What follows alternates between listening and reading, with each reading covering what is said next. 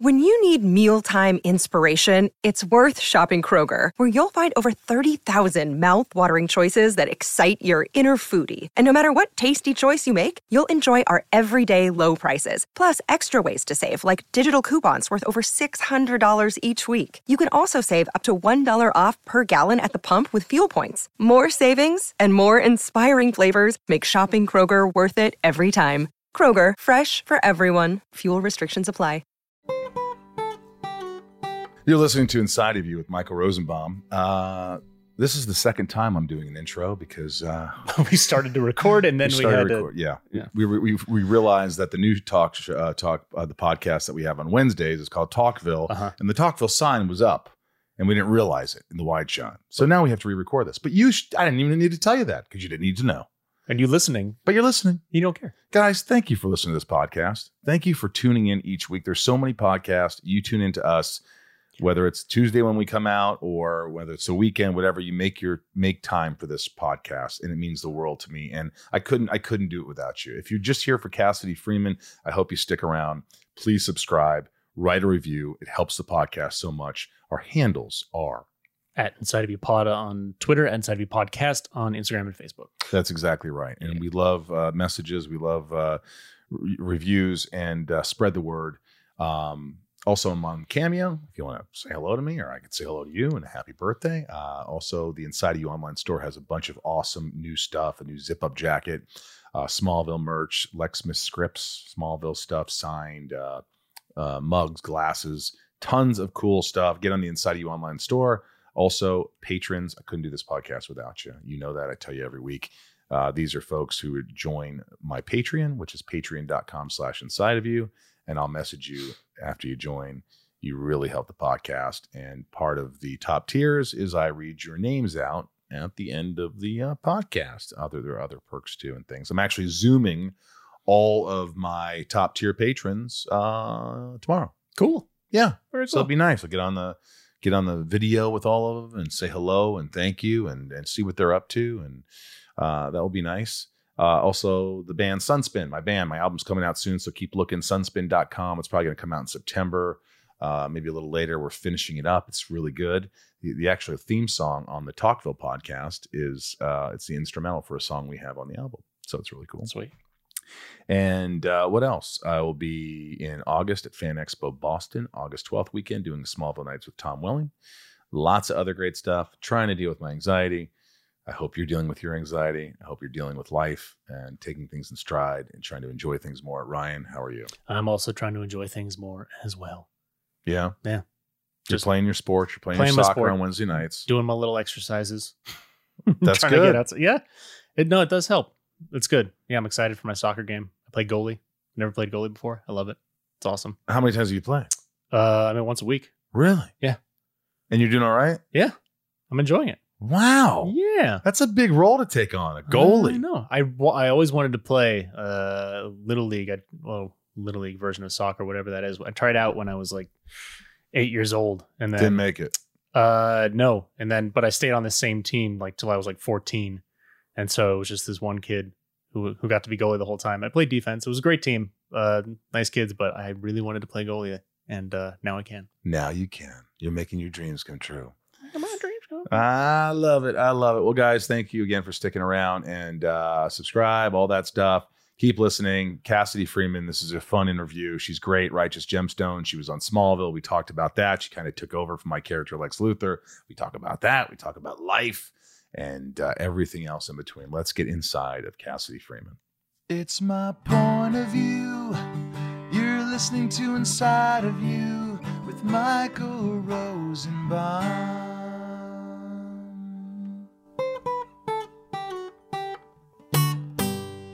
Inside of You with Michael Rosenbaum was not recorded in front of a live studio audience. Wow. I got the privilege of meeting the baby, Gigi. Mm-hmm. You did. What a You damn really did. treat that was. She is, you know, I hate to say it. I mean, I know I, I don't hate to say it, but don't you hate when people are like, "Oh, here's my new baby," and, and you're just like, "Oh my gosh, your baby's so cute. This is the cutest Yeah. little." But like your kid is actually incredibly cute. Thank oh. God. Oh, Because that that would be. God. I mean, I'd have to lie, probably, wouldn't I? I'd probably have to say, "Oh my gosh, You look would. at that." Yeah, you would have to lie, and I don't think you'd be that bad at it. But I, I do think I would, I would sense that you were lying. Would you, especially if I went, "Oh," I, if I said, "Oh, would you look at that?" would you, look at that? Would you look at that? But Gigi is adorable. And you said Gigi's good on planes. She's great on planes.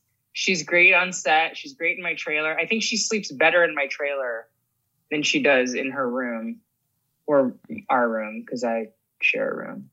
Right. So she, you keep her with her on set for the uh, Righteous Gemstones. You keep her on set in the trailer.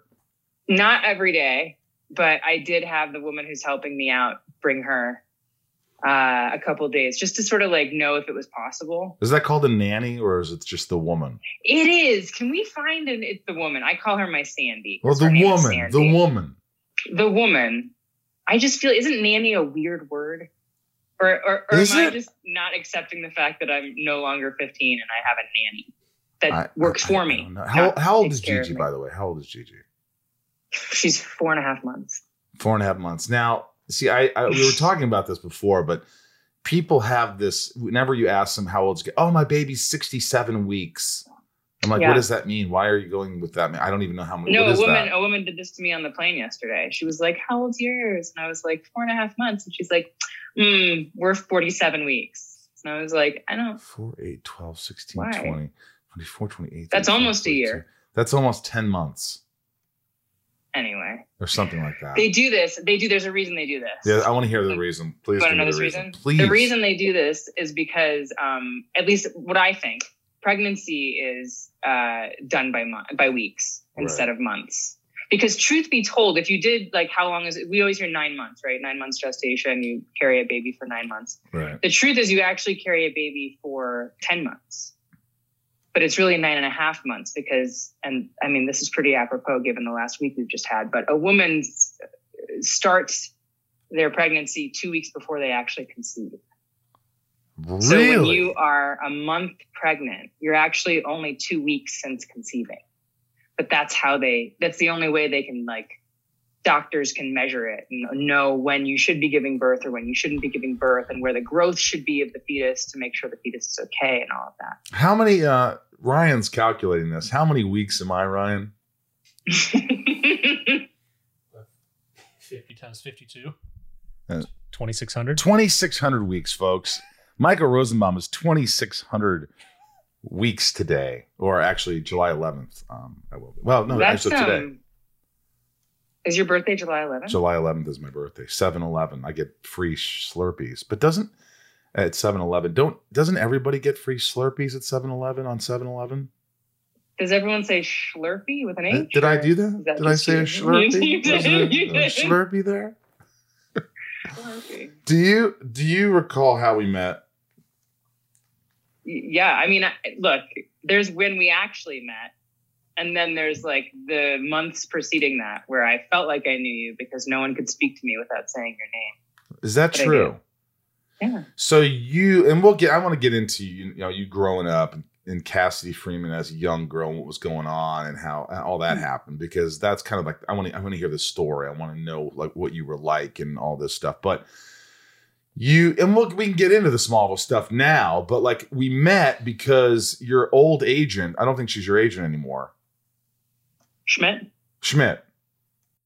She's still your agent? She's not your agent, but she called me and said, "Hey, you know, my my uh, client um, Cassidy Freeman is taking over for your role." She didn't say it like that. She just said, "You know, that she's a new character on Smallville and you've left and you know, she'd like to, you know, I'd, I'd love if you just have a chat with her." So I remember that, and I remember we had a chat. Do you remember what the chat consisted of? i don't I do. i know i want you to know Bless you, Ryan. i was really stoned a lot that time in my life You were really stoned? what Were you a pot smoker? You don't appear to be a pot smoker. how what does a pot smoker appear to be like You know, someone who appears to be stoned.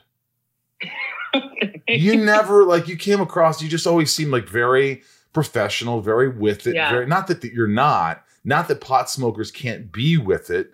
I'm just Yeah. saying I didn't No, no, no. But think of tell me what the conversation was about. Let's let's leave my drug use to I, another. I conversation. well, we'll get into your drug use and your your Yeah. real we will. sincere. Uh, I you know I think it was just like what can I expect? You know I'm going up to Vancouver to shoot this, and and I said, listen, it's the the hardest job in the world is stepping in as a guest star.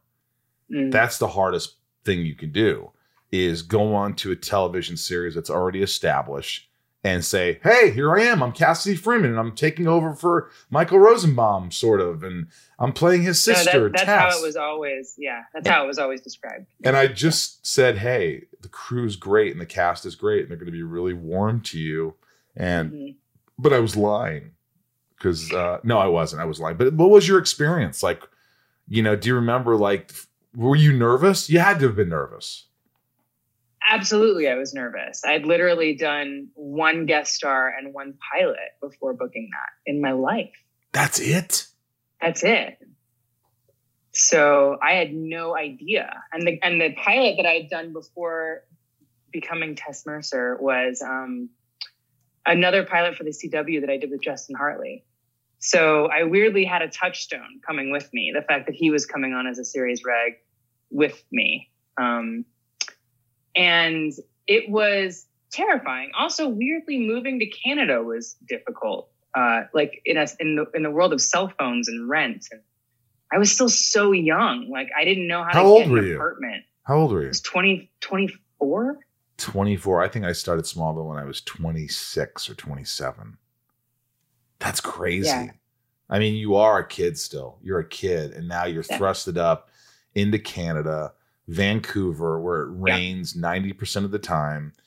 And Yep. you're playing this character in a season established show and starting season eight. Yeah.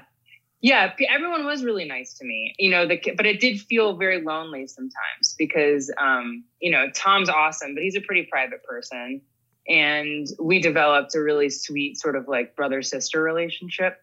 Um, maybe because he felt bad for me, but um, we also both like we're both kind of chill people, so we got along really well. But he's not going to be like, hey, let's hang out. Um, and Justin, I also had that relationship with Justin. I tend to hang out with dudes more um, Right. than I do with women. Uh, and I don't know if that's because like I'd rather go out for a beer than like get my nails done. But um, and that's very um, that's a total like uh, generalization. But But have you always Uh, been like a time- tomboy? You've always been that way? yeah, yeah, I grew up with brothers. I just feel more comfortable. I felt more comfortable with that. And I think honestly, I think women in this industry kind of scared me. Um, because I didn't know if they were gonna like be nice to me or eat me. now, see, Um, I don't want to step out of line here, but isn't that true? I always felt like you go to an audition and dudes are just kind of dudes. Like, what's up? All right, okay, man, great. And they go in the audition. And I always felt like women were kind of like, that bitch.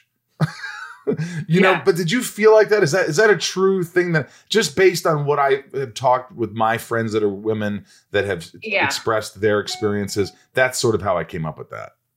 Absolutely, and not only that, the, the that bitch is based in the rea- like the truth of that, the seed of that reaction is actually I'm wildly insecure, and I think that that other woman is more fill in the blank, attractive, tall, right for the part, wearing the right thing, skinny, you know, voluptuous, whatever you want to say. Like Right. I'm gonna, it's all out of comparison, and I think that's what I um I was like hesitant. I like didn't want. I don't know, man. I just uh, I just treaded lightly.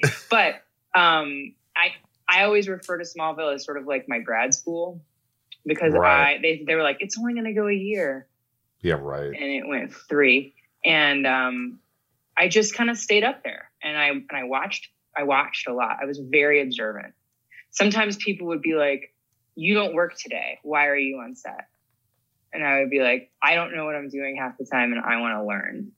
Um, really? You were that you felt yeah. like you were that green. Like you'd only done a guest star on something else and you felt like you wanted to learn and this was a great chance for you to learn on set. I'm the kind of person that studies the route of where I'm driving before I put it into Google Maps. Like I want to know what the steps are before I get there because I You're don't want to be unprepared. You're smart. That's really smart. I don't. I just jump in the car and I go. In Yeah. fact, I go to some of these conventions or whatever, and I don't know where I'm going half the time. And I land and I go, just Yeah. take me where I'm supposed to go, point in the direction I'm Right. where I'm supposed to be, what I'm supposed to do, and I'll just do it. I just don't Right. want the stress of knowing where I'm going. But then I think you miss you miss out on being present a lot of times. Like this is Right. where I am. This is where I'm going. Let's have a. I don't like to plan everything, but I think I could be better at that. No, and I think I, I totally hear you. I also think it's like if you're the kind of person that's okay with not knowing where you are or where you're going, then go with it. Right. If I could do that, you call it smart, I call it high functioning anxiety. But you know, potato potato. That's amazing. This show is sponsored by BetterHelp. I don't know how many times I have to talk about this, but it's so important. If you're sitting there right now and you're stressed or you're anxious or you have a lot on your mind and you just bottle it up and you don't know what to do, it's going to come out and it's not going to come out in great ways all the time. Um, BetterHelp has helped me substantially. Ryan here have been using it for a while. And I, you know, don't you notice when you don't use BetterHelp, when you don't have therapy? Oh, the weeks where I miss a session, of course, yeah. Yeah, it's just it's it's it's like the more you talk about something, even if you don't think you have anything to talk about, things come up and it puts your mind at ease. And we all carry around different stressors, you know, big and small. And at times we keep carrying them around rather than processing them and letting them go. When we keep them bottled up, it can start to affect us negatively. Therapy is a safe space to get things off your chest and figure out how to work through whatever's weighing you down. Therapy from BetterHelp is helpful for learning positive coping skills and how to set boundaries. It empowers you to be the best version of yourself. It isn't just for those who've experienced major trauma, it's for all of us.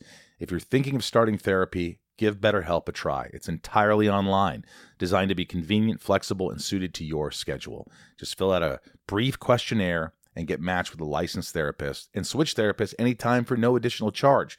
I think people think, oh, what if I don't like my therapist? If you don't, you switch them. It's that easy. Get it off your chest with BetterHelp. Visit betterhelp.com slash inside today to get 10% off your first month. That's betterhelp, H-E-L-P dot com slash inside. Inside of You is brought to you by Neurohacker, Qualia Senolytic. I just sent some of this to my mother, and she's starting to notice the differences in herself. And she, because I noticed my mother was always had brain fog and and she couldn't think clearly, and and you know, and and I, I was like, well, this stuff works for me. And what's great is I didn't even they weren't even a sponsor when I started using this. Um, have you heard of Senolytics yet? Well, listen, it's a class of ingredients discovered less than 10 years ago, and they're being called one of the biggest discoveries of our time for helping to promote healthy aging and helping to enhance your physical prime. Your life goals in your career and beyond require productivity. But let's be honest, the aging process is not our friend when it comes to endless energy and productivity. That's why I use Qualia Senolytic. As we age, everyone accumulates senescent cells in their body. Senescent cells may cause symptoms of aging, such as aches and discomfort, slow workout recoveries, hello, sluggish mental and physical energy, hello, associated with that middle age feeling, hello. Also known as zombie cells, they are old and worn out and not serving a useful function for our health anymore, but they could be taking up space and nutrients from our healthy cells. Much like pruning the yellowing and dead leaves off a plant, Qualia Senolytic helps remove those worn out senescent cells to allow for the rest of them to thrive in the body. And you just take it two days a month. That's it. The formula is non GMO, vegan, gluten free, and the ingredients are meant to complement one another, factoring in the combined effect of all ingredients together. And they must believe in their product because they have a 100 day money back guarantee. It's pretty amazing. I felt higher energies. Uh, I feel uh, more focused, um, younger, I have to say, because a lot of these things make me feel younger. I feel more uh, productivity happening in my life, a little more enthusiastic. Help resist aging at the cellular level. Try Qualia Senolytic. Go to neurohacker.com slash inside for up to $100 off and use code INSIDE at checkout for an additional 15% off. That's neurohacker.com slash inside for an extra 15% off your purchase. Thanks to Neurohacker for sponsoring today's episode. These statements have not been evaluated by the Food and Drug Administration. The products and statements are not intended to diagnose, treat, cure, or prevent any disease. Inside of You is brought to you by Shopify. You know I use Shopify. You guys go on the, you know, Inside of You online store and you see how easy it is to navigate for you. It's so amazing. Shopify, I can't think of anyone else that would do this uh, the right way, like Shopify does. Shopify is the global commerce platform that helps you sell at every stage of your business. From the launch your online shop stage to the first real life store stage, all the way to the did we just hit a million orders stage, Shopify's there to help you grow. It's so easy to navigate. And when you want to add discounts, like for instance, I just had a discount where I put uh, Michael 15 and that was my discount code. How much of a percent? 15% off the total order. Easy. Adding products. It's so easy. You put a picture, you just upload a picture, you put a description. It, it, it does everything for you. And the analytics are so easy to use. Uh, this is the most selling product. Oh, I should get more of those. This is the least selling product. This is how much I made for this month compared to last year or last month. It's so easy to navigate. I feel like a pro, and Shopify has really helped me do that. Whether you're selling scented soap or offering outdoor outfits, Shopify helps you sell everywhere from their all in one e commerce platform to their in person POS system. Wherever and whatever you're selling, Shopify's got you covered. Shopify helps you turn browsers into buyers with the internet's best converting checkout up to 36% better compared to other leading commerce platforms and sell more with less effort thanks to Shopify Magic, your AI powered all star. Plus, Shopify's extensive help resources are there to support your success every step of the way. Because businesses that grow, grow with Shopify. Sign up for a $1 per month trial period at shopify.com slash inside, all lowercase. Shopify.com slash inside now to grow your business no matter what stage you're in. Shopify.com slash inside. So you went up there blindly and i you know besides the little conversation that we had do you remember the first time you got on set on smallville and you had to act and you remember what was racing through your mind and trying mm-hmm. to breathe what, what, was going through your mind mm-hmm. kevin fair was directing the episode oh kevin fair i was um i was in my office your office at the Luthor mansion, Luthor mansion. and i was like we, it was a scene. It wasn't like the first time you saw Tess Mercer, but we were shooting out of order that episode. It was the first time that she meets Lois Lane. And Erica, who is just a gem of a human being, was so kind to me. That is one woman that like immediately I was like, she's got my back. She is. Um, she's like that, and I think also because she she deals with anxiety. We've talked about on the podcast. She deals with a lot of mm-hmm. anxiety, mm-hmm. and and she you know, and I think that she plans things out a lot like you do. But um, yeah, you're right. She is. She's a she's a different breed. She's just a really. She's so she down is. to earth. Yeah. She's also incredibly gorgeous. And yes. that unfortunately makes her a target. And I think she has uh, done really well with that, with being a target. I think she is really genuine and authentic and and kind. What do you mean when you say a target exactly? You know, like uh, again, I, I can't make like a comparison when I think about dudes because it's not like dudes say like, oh, that guy has such a six pack, I'm gonna fuck him up. Like I'm gonna really, I'm gonna really be a, be awful to him, or I'm gonna try and take him down. And that tends to be like if a woman's, you know, like really beautiful, you try and find her faults. To, I don't know, even the score or something. This is just something I've observed. I, I gotcha. I'm stoked that there are gorgeous women, and frankly, my idea of gorgeous, I think, is a wider swath than um, Hollywood or a lot of people's. Um, I find I find people being really genuine really attractive and I find people being really funny really attractive. So, but I mean, she's just Erica's just a gorgeous, gorgeous woman.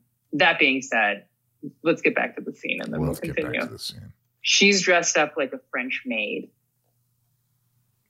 And why? I, you, you, don't I'm, have to tell me why. There's just I'm sure. No, because she was she was trying to she was in the Luthor Mansion trying to get information, and that was her costume. Okay.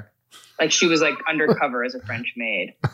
Um, and I was supposed okay. to be like aggressively like attracted to her and kind of like pushy in like a is this a lesbian scene or is this not? Is Tess Mercer a lesbian? what where's the sexual energy here between these two women? Um, Kevin Fair really liked doing this. But the one thing I remember him saying after the whole like fir- first three takes, he looked at me and he was like, he like took me aside. He was like, Cassie, I have to tell you something. And I was like so eager, so eager to do well and like show up and be a good little student. And I was like, yes, what's up? What's up? And he was like, you are eyebrow acting. And I was like, what? And he's like, you're just really expressive in your face. Can you like tone it down a little bit?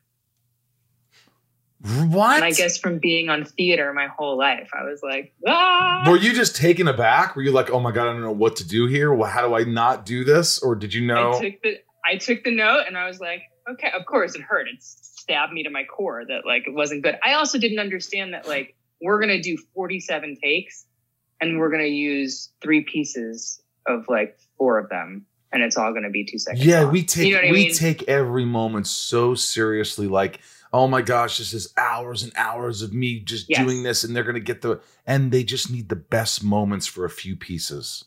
yeah. And we forget that So- every time we're on set, don't we? Yes, yes, we really do. We really do because we think someone's like like um like what's that what's that uh movie with um where they're watching him all the time? Being John Malkovich, No, well, yes, and uh they're watching. Yes, and, oh, oh, oh, um, oh, TV. Uh, Jim Carrey. yes, Jim Yes, Carrey. it was that called Truman Show. Truman Show. Thank you, Truman Ryan. Show. Thank you, God, twenty six hundred weeks. Um, so Truman Show, you know, they, we, we think someone's watching us all the time, and everything we do is being seen and judged, and is going to be in front of us, and it's not. It's literally but that takes a lot of courage to be to mess it up So did you were you like after each take? Did you say, Kevin, is it less eyebrow acting? Is that better? no no no i wasn't that communicative or confident at the time uh, so what i did is i literally if you watch the first three episodes that i'm in in season eight this is i do this the whole time Did you think you were gonna get fired? By the way, because I always feel like I'm gonna get fired. i didn't You didn't. You were like, thought, hey, did you audition for the part? I did because i had just done a cw pilot i only had to test for warner horizon. I only had to test for warner. Really? um so but i did. But it was a weird test. Remember tests? Those aren't a thing anymore either. By the. Yeah, they used to m- bring out the best in me though. And the great thing about, you know, I always will say I hate auditioning. And and by the way, I read somewhere where you said you love auditioning, so we'll, let's get to that. But uh, fuck you for that. oh god But I- Where I- did- where did i say that Sorry about my f bomb, folks. Uh, but I did. I said it. Yeah, Um, can I can I can I set off f bombs? You can set off f bombs. I, you know, Great. I, I just try not to. But like, you can say whatever you want on the show. I just, I, I just try not to say f bombs a lot. I'm getting That's better, lazy. right, Ryan? I get it. No, I get it. Yeah, I'm getting better. I don't think I f bomb it too much or Rosenbaum it too much. But um, Oh, what, what, what was I saying? Or I'm- I'm- I'm- something about auditioning. Oh, auditioning. Yes, I just get so worked up, and the greatest thing of you know about being an actor is sometimes what you you think is when you get an offer, and when you get an offer, you're like, oh my god, I didn't have to audition for it. I'm so cool. Yeah, they just offered me the role. But it's the hardest thing because then you're going on set blindly, and you you know you don't know if what you're going to do is what they're looking for. And when you test or when you audition, you're giving them if they like you, this is what they want. So Mhm. that's the that's the that's you know one. that you were a choice. You're, it was a You know, choice. you know, you showed some cards, and they were like, "I like those cards. I Right. want that person." You Right. can go in with some confidence. Do you, yeah. Going in with an offer is kind of going like, "Am I being? Why am I being hired?" they just like, know I'm going to be good. They just are Right? expecting greatness from me. That's what that is. They're like, oh yeah, we'll hire him because uh, he's good, but they you know, don't. I always, yeah, I always thought whenever my agents would say something like, "This should be offer only," part of my brain would go, "Then I don't think I should do it." why? I mean, I think that's someone else's part. Not like if if it was the kind of thing that, oh, you've done a lot of these kind of guest stars, they should know you can do it, so it should be offer only. Or Sure. you know, this is not that it's beneath you, but it's like stuff you've already done. And my brain always went, there are there are other actors coming up that need those roles to like get their chops to like figure it out. Are Why you would I are, take those are you saying them? you wouldn't accept an offer? Oh God, no. I I mean, if I wanted to do the project, I would. Of course, I would. Right. Yes. Did you have you? Or by the way, quickly about auditioning. Why do you like Yeah. it so much? Is it because of what we just talked about? Because that you like to get a, that you want them to see what they're getting, or is it do you do you just really like the pressure and the stress and the bullshit of it all, and the rejection ninety percent of the time? this feels like maybe a one-sided argument. I don't like the I don't like driving there, but no one does that anymore anyway. Right. Um, I don't like self tapes nearly as much as I like going in the room. I just think I like performing. And when you're an actor in LA and you're not working on anything, auditions are your moment to perform. Um, and yeah, sometimes they totally suck. Sometimes it's like an assistant with a latte and a dog doing the camera and reading with you. And you're like, who's going to see this? And how am I supposed to connect with someone? right. but sometimes you really have these really cool moments and i just have a lot of i have a lot of feelings a lot of like memories of coming out of auditions in my 20s in la when i was like first starting out and just feeling like i had just hit it out of the park almost never booked it but that feeling was so visceral and like i don't know maybe it's like little girl from chicago but i was just like I, hey, so did you always want to be an actress as a kid? Yes, I did. I did. My mom lied when I was three and um, said I was five and put me in ballet because I was gigantic. And um, and it worked. I had no verbal skills, but they didn't care. They just thought I was a very not intelligent five year old. And uh, and and I got on stage and I I just loved dancing and and then I got into acting. I got a, I started auditioning for movies when I was like nine. I got an agent in Chicago. I just loved it. Well, your brother's jealous. I know you have three brothers. I do. I have two biological and one adopted. My adopted brother is not jealous because he's uh, he runs a really awesome high school in Chicago and he could care less. Um, I mean, he supports me, he loves me, but like it doesn't matter. Don't you have a brother? other yeah, brothers- he's- I thought you had a brother that's an actor. I have two brothers that are actors. Both my biological brothers are actors. Do they ask you for your uh, help? They're like, "Hey, can you get me on um, Righteous Gemstones?" No, but we work together a lot. And if they did ask me, I would say things like, "I'd love to get whoever I want on the Righteous Gemstones or or any show I'm on. I don't have that clout." you don't have that clout.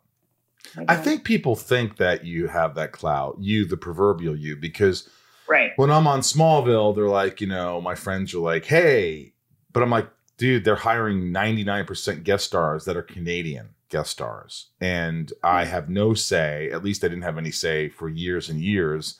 Uh, you know, it's, it's really tough. I remember when finally I was the lead on a series, and I was able to get a couple of my friends on the on the show on a show. But it's it's very difficult to do that. You have to have. I mean, look, even Brad Pitt tries to get his friends and stuff, and it's it's it's not easy. It's like you have to be right for the part.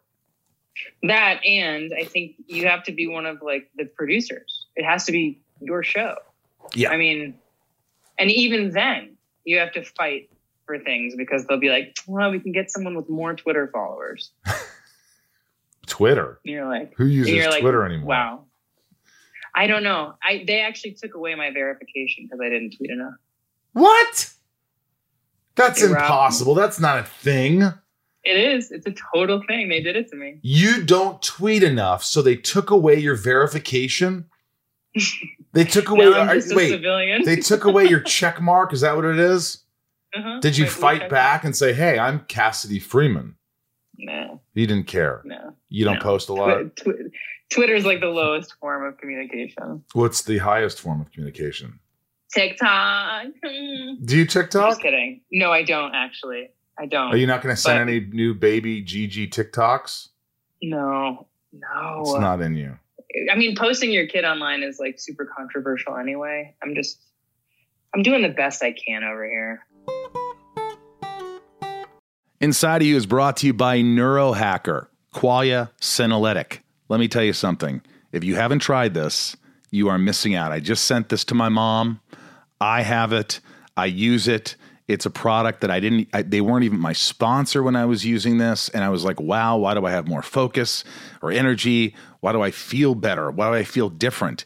It's because I take Qualia Senolytic, Neurohacker. Look, if someone would have told me, Ryan, that there are science backed ingredients that could help me feel 15 years younger in a matter of months, I wouldn't have believed it. But uh, I tried Qualia and the rest is history. As we age, everyone accumulates senescent cells in their body. Senescent cells may cause symptoms of aging, such as aches and discomfort, slow workout recoveries, sluggish mental and physical energy associated with that middle aged feeling. Also known as zombie cells, they're old and worn out and not serving a useful function for our health anymore, but they could be taking up space and nutrients from our healthy cells. Much like pruning the yellowing and dead leaves off a plant, Qualia senolytic helps remove those worn out senescent cells to allow for the rest of them to thrive in the body. And you just take it two days a month. The formula is non GMO, vegan, gluten free, and the ingredients are meant to complement one another, factoring in the combined effect of all the ingredients together. And Neurohacker Qualia Senolytic has a 100 day money back guarantee. Oh, I have, I have more energy. Uh, I feel younger. Uh, I'm more productive. I will tell you that. I'm more productive. And uh, I feel like I have, uh, you know, I'm, I'm, I'm more enthusiastic about my life. I definitely feel that. And uh, for me, the aches and pains are less lessened by this. So that is a real important thing for me. Help resist aging at the cellular level, folks. Try Qualia Senolytic. Go to neurohacker.com slash inside. Neurohacker, N E U R O H A C K E R. Neurohacker.com slash inside for up to $100 off and use code INSIDE at checkout for an additional 15% off. That's neurohacker.com slash inside for an extra 15% off your purchase. Inside of You is brought to you by Factor. I love Factor meals, Ryan. Do you know this? Yes, Why do you know this? because I've seen them in your fridge and you've offered me some, And you've had them and I've had them. and you love them. I do. Because I asked you every time. Um, look, I spent an enormous amount of money using delivery services for food or going grocery shopping and never eating the food that I buy or too many leftovers. And it's just, I waste so much money. And, you know, Factor Meals has really changed my life in a lot of ways because they have so many different meals, like 35 different meals, more than 60 add ons to choose from every week. And it takes just two minutes. So it doesn't matter how busy you are, it's two minutes to cook this stuff. You always have time to enjoy nutritious, great tasting meals. And that's what Factor does. Um, I, I, I just can't get over all the things they have, like filet mignon, shrimp, blackened salmon, um, their breakfast items, everything, dessert. It's it's perfect for my lifestyle, and I think it's perfect for a lot of lifestyles. Um, yeah, you can crush your wellness goals this May with dietitian approved meals and ingredients that you can trust. Keep kitchen time to a minimum. Factor meals are ready in two minutes. No shopping, prepping, cooking, or cleaning up. Enjoy effortless support for your lifestyle. Choose from six menu preferences to help you manage calories, maximize protein intake, avoid meat, or simply eat well balanced. Warm, sunnier days are calling, Michael. Well, yes, they are. Fuel up for them with Factor's no prep, no mess meals. Meet your wellness goals in time for summer thanks to the menu of chef crafted meals with options like Calorie Smart, Protein Plus, and Keto. Factor's fresh, never frozen meals are dietitian approved and ready to eat in just two minutes. It's pretty incredible. Head to factormeals.com slash inside50 and use code inside50 to get 50% off your first box plus 20% off your next month. That's code inside50 at factormeals.com slash inside50 to get 50% off your first box plus 20% off your next month while your subscription is active. Factor Meals. I think you're doing really well. You seem like you're really together. You're kind of like in your seat, kind of twisting around, doing your thing. You're you're confident. You seem like you just got your shit together. Like That's I really yeah. kind. like I need to call you for advice this time. 20 years mm-hmm. later.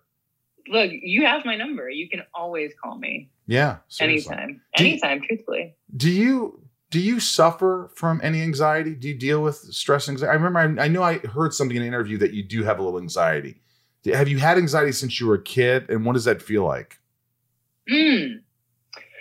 I don't know. We'd have to call my therapist to see if, how far back my anxiety. It's good you're going to therapy. It's good that you're Um, therapy. I think everyone at some point in their life, or every week as I do, um, could benefit from talking to a therapist. I say it someone all the time. a real therapist. Ryan, right here. Ryan, you don't see him, but my engineer, he goes to therapy. I go to therapy. You go to therapy. Yeah. It's not like everybody. awesome. It's right for everybody, but I think it is is right for everybody.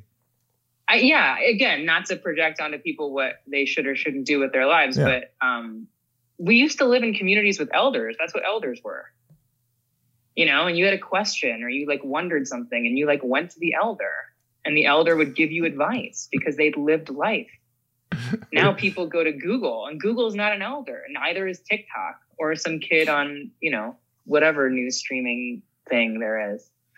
Yeah. This is, this is No, this is good. This is good. So, hip I am. but what about But anxiety? anyway. No, but anxiety wise, is it something Yeah. you had since you were a child?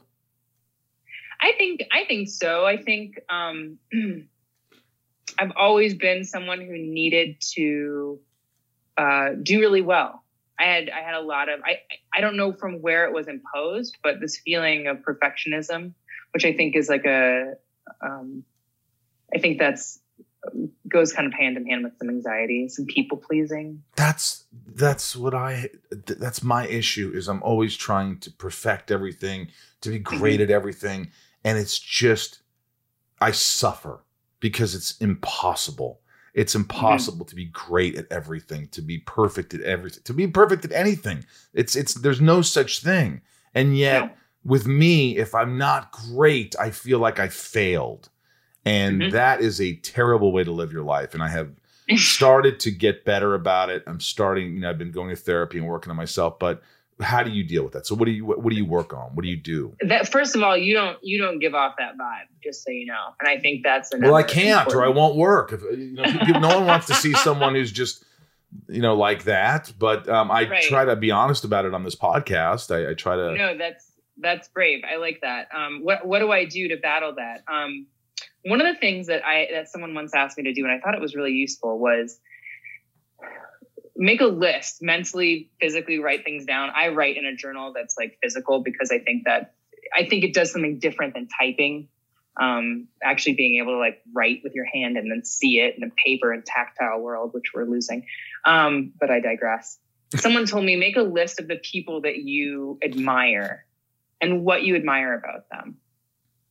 And and how many of those reasons are because they're perfect like what are the things that make your skin you know you know when you watch something or you hear something or you see something and it just kind of makes your skin feel alive and you know that you're in the presence of, of realness whether that's like a, a concert you go see um, we just saw Bon Iver in asheville. It was so beautiful. Or it's um, or or it's a stage production or it's someone standing up for someone else's rights or it's i don't know it's just those things that i'm getting them now those like those feelings in your body where you're like i'm in the i'm in the presence of greatness. Very rarely is that greatness perfect. Very rarely does that greatness look or smell or seem like how you think you should be in order to be perfect.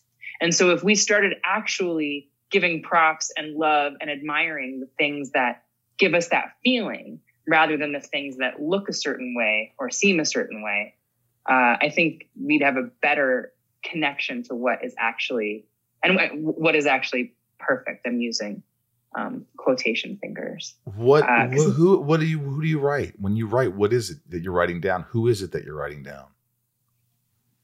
Oh, I I write. I just write like uh, I write to me. I, I write like what I'm feeling that day. I also write weird poetry, um, and sometimes things will just come to me, and I'll just I'll write them.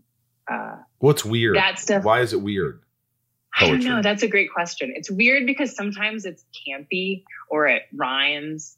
Um, and you, I think that's kind of, you know, you think of poetry, at least when I learned poetry in college and high school, it was like uh, the really avant garde stuff was supposedly very smart. And rhyming was more like campy and kid poetry or something. Right, right. And uh, sometimes really great poetry rhymes. Sometimes it's pleasing to the ear. Sometimes when you're like, it's like it's like um it's like it's like rap or or um freestyling or you know someone's like going on this total train and then they like hit that last word and it actually rhymes and there's this, another moment in your body when you're like oh you're just like She said what? yeah Dude, you know what's so funny? I'm thinking about this and I'm laughing out loud because it's so absurd. The way I think. I will write things and maybe inadvertently or on purpose I'll be writing something that resembles poetry or something profound or something from the heart or something and then I'll go, "Oh my god, this is so pretentious if anybody ever reads this, which they're not supposed to because it's just for me. It's just me writing to help express myself. But like I don't want to be embarrassed when I'm dead." That's not crazy. It's stupid. So I erased it because no, no, I don't want anybody to ever read it. And if they ever read it, they'll be just like, "Oh my god, this guy is nuts." I've had this same exact. Why do we do I that? I don't know anyone that hasn't had this thought. First of all, but I also kind of like I'll I'll write things in code to myself so that like if someone found it, they don't know what I'm actually talking about. I have done that too. I, mean? I have done that too with notes with notes yeah. that I'm making. I remember I um there were three girls like a long time ago that I was sort of seeing, but I in case anybody saw the email, let's get they, down to it. They uh-huh. wouldn't know. They wouldn't know if they saw the piece of paper. They wouldn't know that their names were on it. So, so in other words, if I was like kind of talking to a girl named Cassidy Freeman, I'd say free. and then right. I have, you know, if somebody was Margot, I'd put got. Right. That's right. I mean, yep. so there there's code. There's certain code yeah. that you put to protect yourself. But you know, you'd hope yep. that no one ever finds the stuff. I mean, if people found your stuff, would you be mortified? Um, I think that's part of the letting go of perfectionism. Oh, God, I think I think when I was in my 20s, absolutely. Even most most of my 30s. But I think now, like, if I if someone found it, honestly, the only thing I think is like if someone reads this, it's because I'm dead. Right. And who cares if and, you're dead? And then I go like, oh, I want them to know authentic me. Oh, wow. And I'll go dark for a second. My mom passed away 10 years ago. And Sorry. her journal is one of the only things I have left. Um, we all had it. She wrote on a computer because she was like very pragmatic and like, and she, she wrote a lot about the cattle that she raised, which was not super personal. And you had a cattle but, ranch in Montana. They had one, right? Mm-hmm. Yeah. Yep. But like interspersed in between like weights and like what cattle were doing well and what weren't. Um, there would be these little moments where she'd be like, "I spoke to Cassidy today. She sounds happy."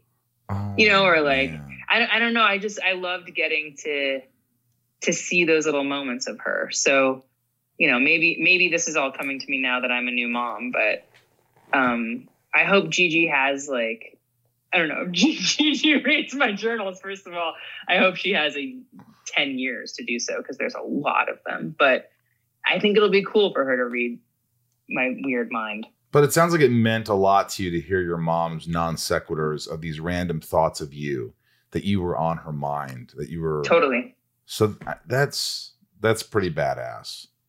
Yeah.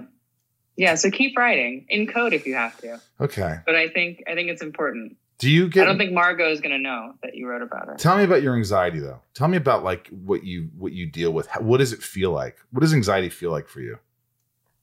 Control. Um I've often described myself as a loving controller.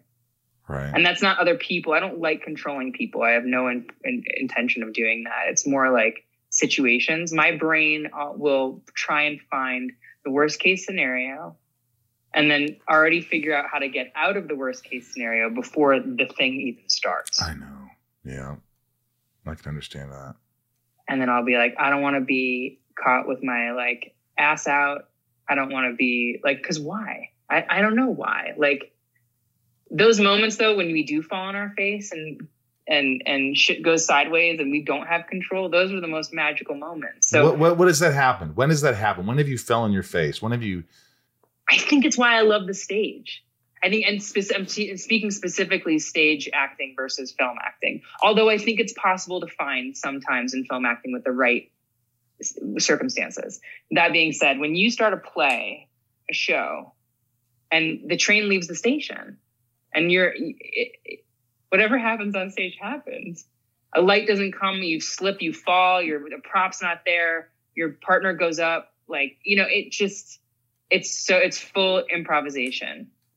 Um, which is probably why I love the job I'm doing right now so much, the gemstones, because these mother suckers are incredible Im- improvisers and everything is just in the moment and sometimes i find myself frustrated that i i'm not i don't feel i'm i feel i feel like slow in the um, in their presence often because it's like their brains are going so fast because they're not trying to figure out how not to how to fix things they're just like super in the moment um, but it's great practice Do you ever get embarrassed? Do you ever get devastated? Do you ever feel overwhelming emotions or numbness or tingling with anxiety or with just acting or anything like that? I have gigantic emotions yes Gigantic. Like, Explain gigantic behemoth emotions. emotions. Um, yeah, I don't. Th- these also happened as a kid because uh, in our house, my parents kind of didn't believe that big emotions did a lot for you, um, which is probably why we're all actors. So in other words, you'd lash out, go, "I don't care, I hate," you. and they're like, "Well, that's not working for you." no, it was really anger wasn't really where we where I went. At least I would go to like sadness Um, because I think when we're kids, we're like really tapped into things, unlike when we're adults. If I cried at something, it would often be like, "That's not going to do anything for you." like it doesn't. It doesn't. Your It parents would say that. They'd say that's not going to do anything for you. No, my mom made me wear a shirt. My my mother, who I love very much, whenever I cried, she made me put a shirt on that had the word sniveling with a circle and a line through it. We don't do this. We don't do this. We don't snivel. It's not going to help you. Maybe that's what made you so tough and made you feel like uh, like you call it a tomboy or whatever, like like being around the boys because you don't. Do you not cry that much? Are you not a crier? Oh no, I'm I'm a crier You're you're emotional in front of Ben, your husband. Yeah. Oh yeah. Yeah. Yeah. Yeah. I, I especially in the last year with the hormones that have been my reality. Like I remember right after I had Gigi, um, someone. Oh, it was the Olympics, which are very controversial, I guess. But I love the Olympics, and I love like I love watching the Olympics. My brother and I used to just watch them. Clark, my middle brother, used to just watch them like obsessively. Um, they come on, and everyone right after postpartum was like, "Have you started sobbing yet?" And I was, and I looked at Ben and I was like, "What? Why? Why do people keep asking me that? Like, I'm not going to stop. And then this commercial comes on, commercial for the Special Olympics, and it was about a pair of brothers, and one of them started to go blind. And the other brothers stayed with him, and they were doing some like long distance skiing competition, and they won the gold in the Special Olympics. And at the end of this 30 second commercial, I am sobbing uncontrollably. Oh, yeah. Um, so yeah, I cry. I cry commercials, but I'm not like a. If what you're asking is, do I do, do I immediately go there? I don't. But you said gigantic emotions. Yeah, they're just big. They're big emotions. I are yeah. Do you have any breakdowns? Have you ever broken down on set? No, and at work I don't do that. Well, have you ever broken down when you leave set to go in your trailer? I've broken down on the drive home. And because you're reliving the day, you're reliving what you did, and you feel like you failed. No, no. Usually, something happened on set uh, that so, so, some some something was handled in a way that didn't feel safe to me in the moment. And I'm not talking anything serious. I'm just talking like someone wasn't as nice to me, or someone didn't give me enough time to get ready, or someone, you know, uh, I've never experienced like any kind of neglect or abuse on set in that way. But um, do you remember Cy Peck? No. he was the he was the um, on Smallville. He he may not have been there when you were there, but I think he was. He was the uh, PA for like the set PA or the base camp PA who would like hang out at trailers and stuff. And he would always knock on my door and say like, "They're ready when you are." And I was at the beginning and be like, "Okay," like immediately busting out the door and like ready to go and so eager. And he, he was like the sweetest man in maybe his 40s, early. I have no idea how old he was. Right. And he kind of pulled me aside at one point and he said, Cassidy, don't be so ready all the time. I was like, what do you mean? He was like, just take a minute. Take your time. Wow. I've never heard a first AD or second AD or any AD ever say that in the I know. history of film. I know. Usually I it's like, we need you, they need you on set. And I'm usually pretty good. I'm usually like, you know, within a minute or two, I'm good. Like, but I always say this because after you get to be to do a lot of projects, after you're on set for a lot of hours, a lot of days, a lot of years, you start to question authority a little bit. And you start to say things what you're supposed to. What you say, sigh, do they really need me on set right now? Or is no one else on set right now and I'll be the first one and I'll be waiting for 15 minutes? Mhm. And then Sai will say, uh, you could probably wait a few minutes. I go, why don't you get me after they've gotten any everyone else or in somewhere in the middle? Yep. So you're not wasting time because a lot of time on set is wasted time. I could not agree with you more. And I remember Tom actually being really a great leader in that way. Where if he got called to set and he got to set and he had to wait more than 10 minutes, he would turn around and go back to his trailer Yeah. Shows and, you. and make them wait. It was Yeah. it was it was funny because at first I was like, oh. And then I was like, oh, that's so smart. It's a lot of wasted time. You're very right. And I Yeah. will always remember Sai for that reason.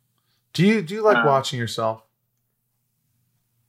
On like when I'm watching like Like when you're like watching the shows? Gemstones or Longmire or Smallville or Oh yeah. Yeah, I love it. I love it for a number of reasons. I love it because I get to relive the fun of doing it. Um, I love it because I get to uh, see what I did and kind of go like, ooh, maybe next time. Or I get to see the real moments that I, I, I don't know. I like to study myself and others. Um, I don't love watching myself with other people. I know, I get that. just- I get that. yeah. Unless you watched it already and you know you're good, Yes. then you can watch it with other people. And you're like, ah, watch this. This is gonna be Yeah. good. Yes, but when you're in that like weird horror movie that you don't know how it's going to turn out, and they're like, "Come to our screening," and you're like, "I will bring no one to that." Have you watched yourself and gone, God, I am awful? Yeah. Oh, absolutely. You have. Yeah. What have you thought you were awful in? If that's the right thing. You've English. watched yourself and just been like, "Ooh." Have you done? You've I done that? know. I'll be honest. The things that the things that kind of make, make me cringe are like sexy stuff. I, I don't have. I'm not good at watching myself be So like. when you're sexing it up, you don't want anybody to see it, nor do you want to see it yourself. Nope. So you just kind of Nope. like going, nope, I don't have to see that. Who like did I'm you sex? Did you sex it up on Smallville with anybody? Like I'm my own dad. I'm like I don't want to see that. I can't see that. I Um, want to see that. yeah, I feel like I sexed it up with everyone on Smallville. What? They were like, well, we haven't really done. Um, yeah, I had a whole thing with Zod, and I had a thing with Justin with Green Arrow, and then there was an alternate universe where Tom and I, Clark Kent and I, Wait, you made out like- with Tom? Yeah, How was that? epic. I love that. I love that you just say that. You just like it epic. Where people are like, it was fine. It was, everything was. Tom was really professional. He's like, it was epic. It was epic. No, I say that because I actually have a funny story. You remember Kelly Souders of course. uh, and Brian Peterson? Um, Kelly was directing that episode. it's just so embarrassing. I can't believe I'm going to share. It. You gotta share it. You gotta share it now. But this is the being messy. Don't be perfect. Um, so the, Tom and I were always like friends, but obviously he's an incredibly attractive man, and everyone on that show is attractive. Let's just be honest. Oh. Um, that's why it's on the CW. It's a comic book show. It was hard but- to be on. I always felt like I was the ugly duckling. I did forever. my Oh my, god. Yeah, but go on. It's not about me. Are I you just want. serious? I swear to God, I always felt like, oh my god, they're gonna fire me because I'm not. I'm not as good looking as everybody else. That's how I felt in the beginning, and then I thought, okay, you're pretty decent. They're not gonna fire you. But it took time. You should have called me because literally everyone was like, "Oh, you're here because uh, Michael left. Good luck." Never. No, they did not. oh yeah, oh yeah, they did. Everyone. You you'll never be as good of an actor. He's the best actor we've ever had on this show. What? He brought Come the show on. together. I'm not kidding. I'm not even like blowing smoke up your skirt. They really. I was like, oh dang, I better bring my A game to match Oh, Rosenbaum. Well, that's nice of you Um, to say, but it was uh yeah so you were you were greatly loved but um tom i think tom and i were buddies and so the and i don't think we ever thought our characters would ever go go to this place so then when it was written in the script that it was like an alternate universe and it wasn't even it, there was nothing um like romantic about it or like sweet. It wasn't like all of his and Lois's stuff where they're like mm, smooch and like sparkles around. Um, it was very like they already were dating and the alternate universe versions were like obviously like hardcore into each other. So the scenes where like one of us would come and be the real and the other one would be the alternate. And so one of them was very taken aback by the other one being very forward. Uh, and there's this one scene where where Tom comes into my office as alternate Tom and like takes me and like aggressively kisses me. And I'm like, you know, Tess Mercer in the real world is like, what is happening? And I'm supposed to be like really shocked and appalled and like grossed out. And about three takes in, Kelly pulls me aside and she's like, Hey, so talk to me about what you think Tess is feeling in this moment. And I was like, I feel like Tess is like surprised, but also like trying to be strong, but doesn't really know what's happening. And she goes, Okay, cool, because you're just smiling the whole time. I was like, wait. And she's like, ear to ear, really big smiles. And I was like, okay. like so embarrassing. Oh my god! But he, we both were very professional, and uh, Tom, you know, there's certain, yeah, it's nice when you can trust and be friendly with the person, but watching it is tough for me. By the way, last Smallville question, then we can move on to Gemstone because I want to hear a few things. Because uh, uh, did you were you friendly with Allison Mack? Yeah. You guys oh, yeah, were close. We used to like we used to dog sit each other's dogs. Really? strangely more more communicative with her boyfriend Chad At the time, right? at the time. Yeah, Allison always had a lot going on. Um and I, that didn't, you know, that was fine. She she had meetings, she had girl groups that I think I was invited to once and I I it just wasn't wasn't my vibe. But she never had- she never got you to go into uh one of those NXIVM things. She never asked No. you to do that. Nothing. Never Mhm. said, "Hey, this could be right for you." No, no. And I actually remember asking her, um, she invited me to like a ladies' day at her house, and I couldn't come for some reason. I don't know if I was out of town or something. And part of me kind of felt like, oh, I'm I'm left out. But then I was like, I don't know that a ladies' day is my vibe. um, Yeah. so I just didn't I didn't go, and I'm glad I didn't. But I also I remember once asking like, oh, what are you doing over hiatus? And she was like, I'm going to a poetry camp in New York. And I was like, cool. Conversation ended there. Really? Yeah. Yeah, I guess I it was a shock to everybody. That's why I just kind of in, I was just a little curious as to oh, since Oh, you were yeah. in the final seasons is if there were any kind of like communications about it or like, hey, this would be right for you. Try this out because who knows? I mean, I always say like when I watched the documentary because I had no idea that hey, you know, insecure Rosenbaum, this this is a this is a thing that might be good for me, and then all of a sudden you start to watch it, and you realize it's not what it is, but you don't know that going in. You think, oh, these people are really supportive, and it's building confidence, and it's how it's all the you don't know what it is, and then No. you see the the outcome, and you're just you know it's jaw dropping. So I just was curious. that and no, I had I had no idea that that was going on, none whatsoever. And I guess I wasn't what they were looking for. But um, I I remember later coming back to Vancouver for a wedding, and I had I hooked up with some uh, for brunch with some people from the show, and we were having brunch, and one of the women was like, basically told me like, you know, Allison's in a cult that brands people, and I was like, no. Of course, that's what everybody said. No, I was like, what are you talking about? No. And then like six months later it came out. And I was Yeah. like, wow. Um, but yeah, she had a dog named Phantom and I had Shasta and they were buds and well, that's she was always, you know, we didn't hang out a lot outside of set, but she was always really nice on set. By the way, random non sequitur. If Longmire came to you and said we want to do a movie, the Longmire movie or a short new series, would you do it? Yeah, You would. absolutely. You love doing it. I did. Who did you love working with on that show? I loved working with um, a lot of our directors were really awesome, very talented, very uh, efficient.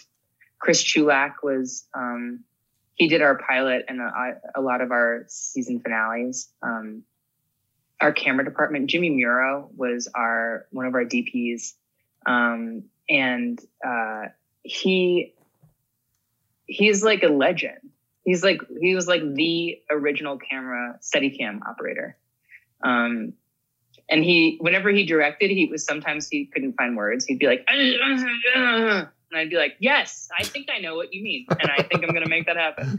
Uh, right. But he just had so much passion, and he has such a beautiful eye with the camera. Cameron Duncan was our other DP, who was incredibly talented as well. And um, our crew was so badass. Uh, and I love working. Adam Bartley's like a brother to me. Um, he played the Ferg, and he and I not only came from stage, and you know we're both cherubs, different years. We, we just we came we were cut from the same cloth, and it felt really familiar and fun to be with him. And and Katee Sackhoff is a total supporter, rad chick to be on yeah, a show with. She's rad. She's um, been on the um, show a couple of times. She's she's an awesome, yeah, awesome person. Yeah, we're still we're still dear friends, and um, I can't believe we had kids so close together. Um, and uh, I, I, can't think of anyone that wasn't awesome. Lou Diamond Phillips is a sweetheart and and so like eager to do new things. And um, Rob is just Rob. Rob is Rob Robert Taylor, who was our sheriff um, all the way from Australia he's just authentic as hell. You light up. You light up when I I mentioned Longmire. I just that you just it, mm-hmm. I didn't have to say much. You just kind of open up about wow. It sounds like you would do this in a heartbeat. This was like a family to you. Yeah, yeah, they really were. I love it. They really were a family. But the gemstones, the righteous gemstones, your amber gemstone, you're uh, you're playing in a le- with a legendary cast with John Goodman and Danny McBride. You're Danny McBride's wife, Amber.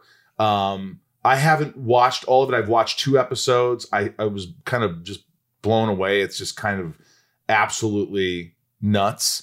And I understand what you say when it's like you get a little bit, it's overwhelming sometimes, and all these people who are, their minds just keep going and keep going, and you're trying to play catch up. Um, what is that paint the picture where you're in a scene and everybody's improvising? What do you do? Do you try to step up and you're trying to be on their level, or you're just like, know your lines, know the scene, know where it's going, and just just react. Listen and react. What do you do? Um, because you never know what's coming at you with Danny McBride. You don't. You don't. No, you don't. And I love that. Um, this is it, it is an it is an incredible cast of people to be working with. I feel so lucky. I have, by the way, I have to be honest with you. I'm gonna, I'm, I'm only cutting you off for a second, then I want you to continue. Cut me off. But every time when I watch it, I, I love John Goodman. He's one of my favorites of all time. He's just a brilliant actor. But when I see him on this set in the hot Charleston, South Carolina, I have to imagine he's the biggest pain in the ass in the world and wants to be upset. Like I could just imagine him wanting to like going, "Get me off the set. Are we done here?" No, no, no. He's so he's the opposite. He is. He's Thank God. I thought for sure he'd be miserable.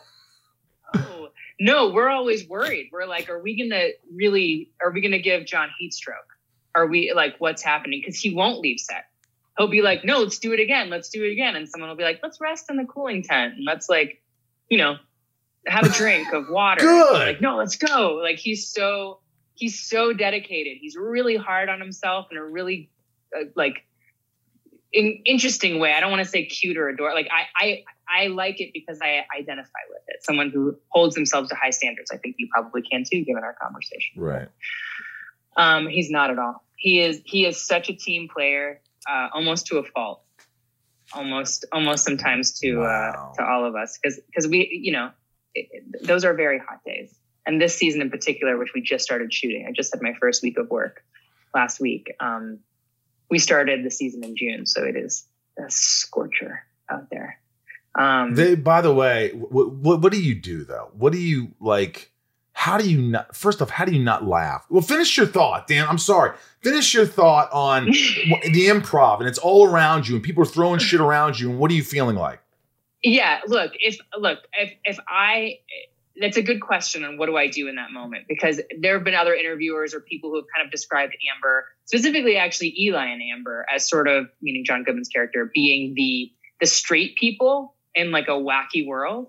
Um, I actually think Amber's wacky in her own way, but she's not the same kind of wacky. So if was if Cassidy was doing an improv with Edi and Danny and Adam and Tim and you know that would be I would maybe act differently. But Amber is not trying to one up. Amber is um, she watches and then she makes like these strikes whenever she can. Calculating. So- She's calculating. Yes, she's calculating. That's a great. That's a great word. And and she um and she but she's also emotional and she and she's sensitive. Um, everyone in the show is. It's just I love that this kind of comedy is comedy based in these characters being really real in their own world and mind. But to the to the you know to the outside world, to the people who are watching it, they are out of their fucking minds. Danny but in their own Yeah. mind and their own world are so cool. Danny McBride They- is my favorite comedian now. I tested for Eastbound and Down for the last season and almost got it. And he came up to me at a party and was like, "You don't know how close you were. We were gonna we're gonna get you cast. We got to bring you in something else." And then there was something that they were auditioning or uh, was I was up for for this season of um, of Gemstones, but I couldn't do it because I'm not available. But I'm like, it was like I know it's awesome. It's some kind of cousin character, some kind of crazy. You probably know already, don't you? Why aren't you available? I know. Wouldn't that be awesome? I mean, it's just Oh, like that. I, but but he is like my. It's like my dream to work with him and just go, just be on the set with him. And like, what is something you remember? Can you remember some? How hard a is it to keep a straight face when he's improvising and throws shit at you? How often do you break character and laugh? And C, um, what's the funniest thing he's ever said that you remember that you just could not keep a straight face? Okay, A, how do I not laugh? I do laugh. And I Does he get I mad? actually no, no, no, no one ever gets mad at laughing. I feel worse when I laugh off camera because then I'm fucking it up for them. Um, because I can't hold it in. Uh I know Amber, I think, does a lot of like looking down because Cassidy is gonna lose her mind. Uh what was B? B was um what happened. We laugh a lot.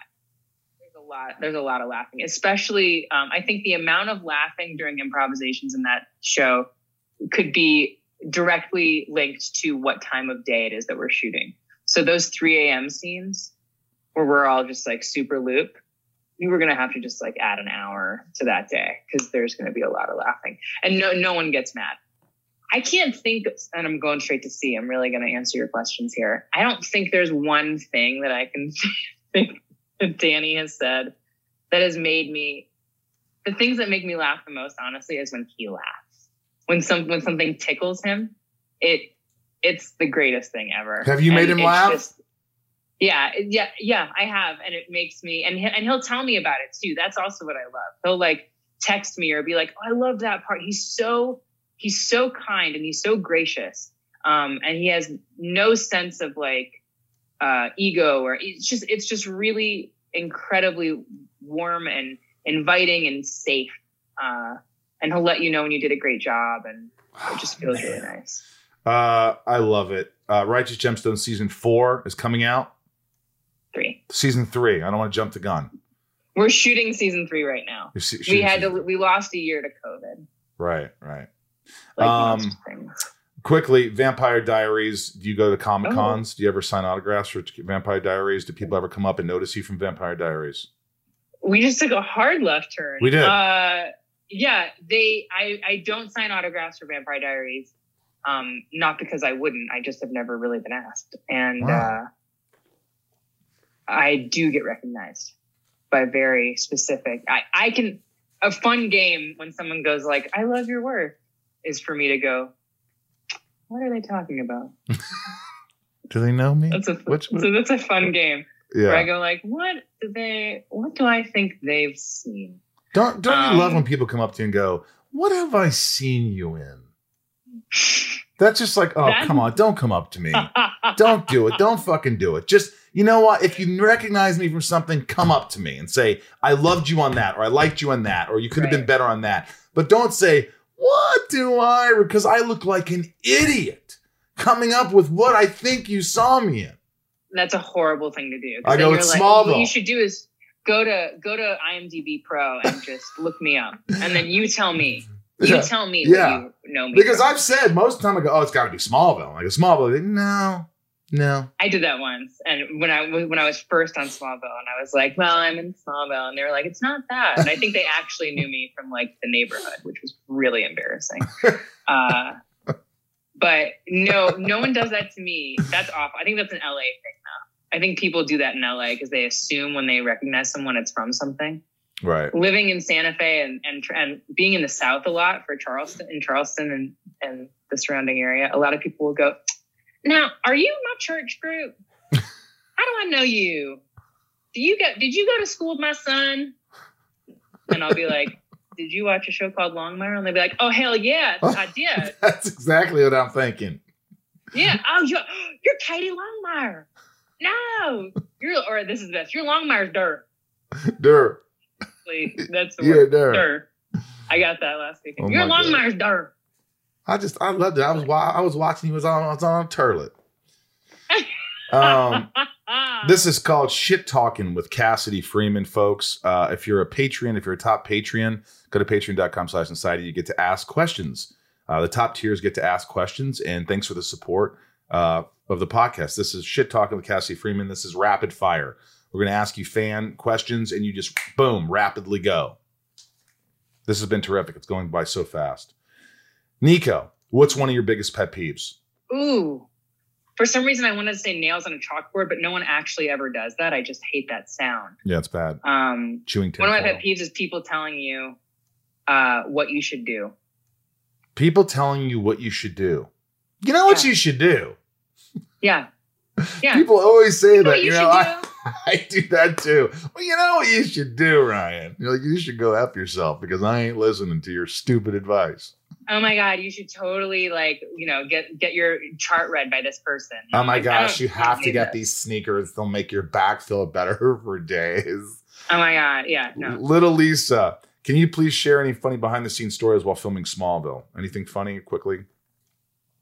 funny.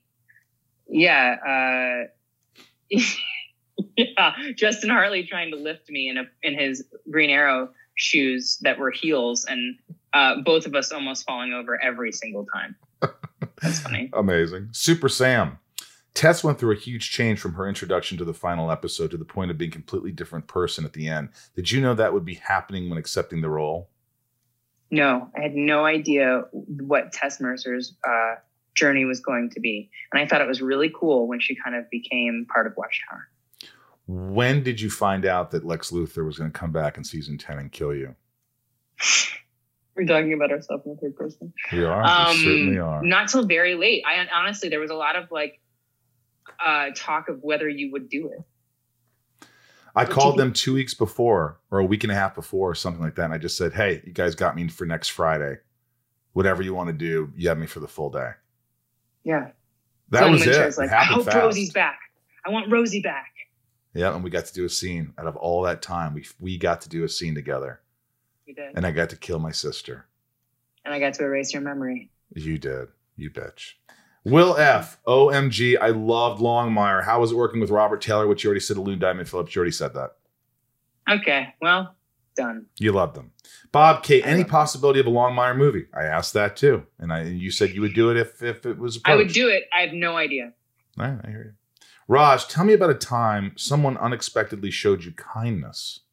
That's a beautiful question. It really is, and it's something we don't think about often, isn't it? It really is something we don't think about often. Something kind of, it could be anything. If you opening the door for you, it could be, Right. Well, I was going to say I've been traveling a lot with my newborn alone. And the amount of people who have offered to help me with my bags, hold her, snap that carrier thingy on my back, um, help me put a car seat in a bag. Like they're really, and men and women. Um, there are plenty of people who breeze by me not giving a fuck, but the people that, that ask are really kind. And that's, I think it gives me warm fuzzies. love you in gemstones. I asked you this, but she, uh, this person wants to know uh, how hard is it not to break character in that show? Honestly, is it a hard, is it a very difficult thing to ch- kind of keep that face, to keep in character? I mean, you get you you you get used to it, and you kind of get to know what kind of jokes each character might come up with. But then there are some things that just hit you sideways, and everyone loses their minds. Like if you've seen the the beginning of season two, which you haven't, but you might. Um, there's this whole scene about Disney characters. That's all I'll say. None of that was written, and it was hilarious. Really, it just goes on and on. It just goes on and on. Like I think our camera department must hate us um, because we just never, we just keep going. So you don't cut. You, the the video still rolls and rolls for. If you have a one page scene, it might be twenty minutes for that one scene. That's correct. So you never know. Like you know, the scene has already ended, and you're still doing this scene, hmm Yes, that's right. and you like doing it. Yes. Yes. I yeah, because that's where the magic happens. Is it exhausting though? It is exhausting, isn't it? You know what's exhausting is is take take 15 is exhausting. Oof. You would hope that it could be a little shorter. Um, no, the improv the improv days are not exhausting. That I think. I mean, for I'm speaking from me. I think the crew would tell you differently. Um, for me, those days are not exhausting. The exhausting days are the logistical days where you're like, everyone's walking in, and this person and that person. And, you know, you don't say anything, but you're like, you got to do things over and over again to get timing right. That can be exhausting, but it's all part. It's all part of the process. You know, so many people ask me when is Cassidy Freeman coming on the podcast. I've really, I've truly, No, I've, I've truly had that question asked quite often, and I'm, I'm so glad that you and I finally got a chance to sit down and talk. It's been a tremendous treat. I hope it was fun for you. Super fun. I feel like we could go on and on. I really do, but we'll save that for maybe next time. Great. We'll definitely do it next time. I'm so proud of you. I'm so happy for you and Ben Wow. and Gigi. She's the cutest Thank little girl. And is it difficult uh, working? Is it does it make working harder when you have a little one? Learning lines, Um, all those things. Nah, she makes everything better. What an answer! Perfect answer. Uh, Mm. thank you for allowing me to be inside of you today. This has been a real Oh. treat. Listen, yes, feelings mutual. All right, I love you, and uh, I wish you only the best. And we will talk soon. Okay, great. Okay. Bye. Uh, all I could say is I, I love Cassidy Freeman. She's cool. That was uh, it was a fun interview, and uh, she's such a sweetheart. It's cool now that I'm starting Righteous Gemstones season two. It's cool uh, seeing her in it. Haven't talked to her now. Yes. She's really good in that show. She's really funny. yeah, I had an opportunity to maybe be on that show, and I turned it down. Opportunity for the yeah, yeah. Gotta let my anxiety get in the way, folks. uh, anyway, uh, that was really fun. Uh, if you want to listen to all the information I gave you in the uh, opening of this podcast, just rewind, go back. There's tons of stuff about the Inside of You online store and Patreon. Make sure you join Patreon to support the podcast if you can. It really helps. I love my patrons. Go to patreon.com slash inside of you. Right now, I'm going to do a little uh, reading of all the top tier names who make this podcast really possible. Also, thank you to Westwood One, our Cumulus, and to Ryan Tays, to Bryce, my producer. Congratulations. He just had a little baby, Beckham. So, Bryce Maulers, make sure you, you send him a, a, a message uh, congratulating him. Cute little baby. And um, I'm very happy for him and Logan. And uh, yeah, I love the guy. That's cool. Yeah, he's good. Beckham's the name of the baby. Beckham. Beckham. Beckham. Bex. Here we go, Beckham. Uh, top tiers. Here they are Nancy D, Leah S, Sarah V, Little Lisa, Yukiko, Jill E, Brian H, Nico P, Robert B, Jason W, Kristen K, Raj C, Joshua G, Joshua D, CJ, P. Jennifer, N. Stacy L, Jamal F, Janelle B, Kimberly E, Mikey, Eldon Supremo, 99 more, Ramira, Santiago M, Chad W, Leanne P, Maya P, Maddie S, Belinda N. Correct. Chris H, Dave H, Sheila G, Brad D, Ray H, Tabitha, T. Tom N, Suzanne B, Liliana A, Talia M, Betsy D, Chad L, Marion, uh, Meg K, Dan N, Big Stevie. W. Correct. Angel M, Rhiannon C, Corey K, Dev Nixon, Michelle A, Jeremy C, Andy T, Gavinator, David C. What was that? Your dog barking. Oh. John B, Brandy D, Yavor, Camille S, the C. Joey M, Design, OTG. Eugene and Leah. Leah. Chris P, Nikki G, Corey, Katie B, Nicole, Patricia, Heather L, Jake B, James B, Megan T, Mel S, Orlando C, Caroline R, Rob E, Paul C, Christine S, Sarah S, Eric H, Jennifer R, and last but not least, Shane R, Emma R, Mark M, Jeremy, Jeremy, Jeremy V, Andrew M, Robert G, Zatoichi 77, Andreas N, Alexandra, Chris R, Michael F, Samantha W, Michelle D.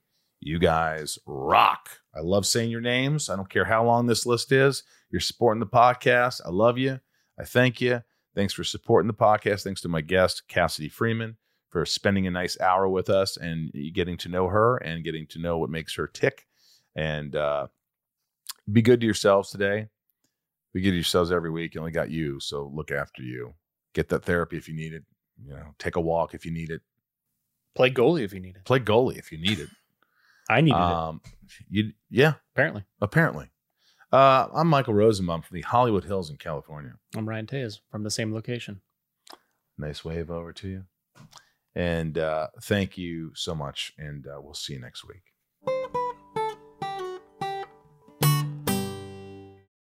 Welcome to Talkville, the ultimate Smallville rewatch podcast. Guest star Sarah Carter as Alicia Baker. Although I didn't really work with her a lot.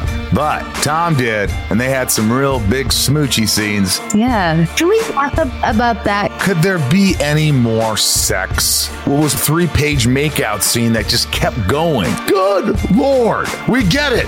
They have chemistry. Jump in now or catch up on any of the past seasons of Talkville on YouTube or wherever you listen.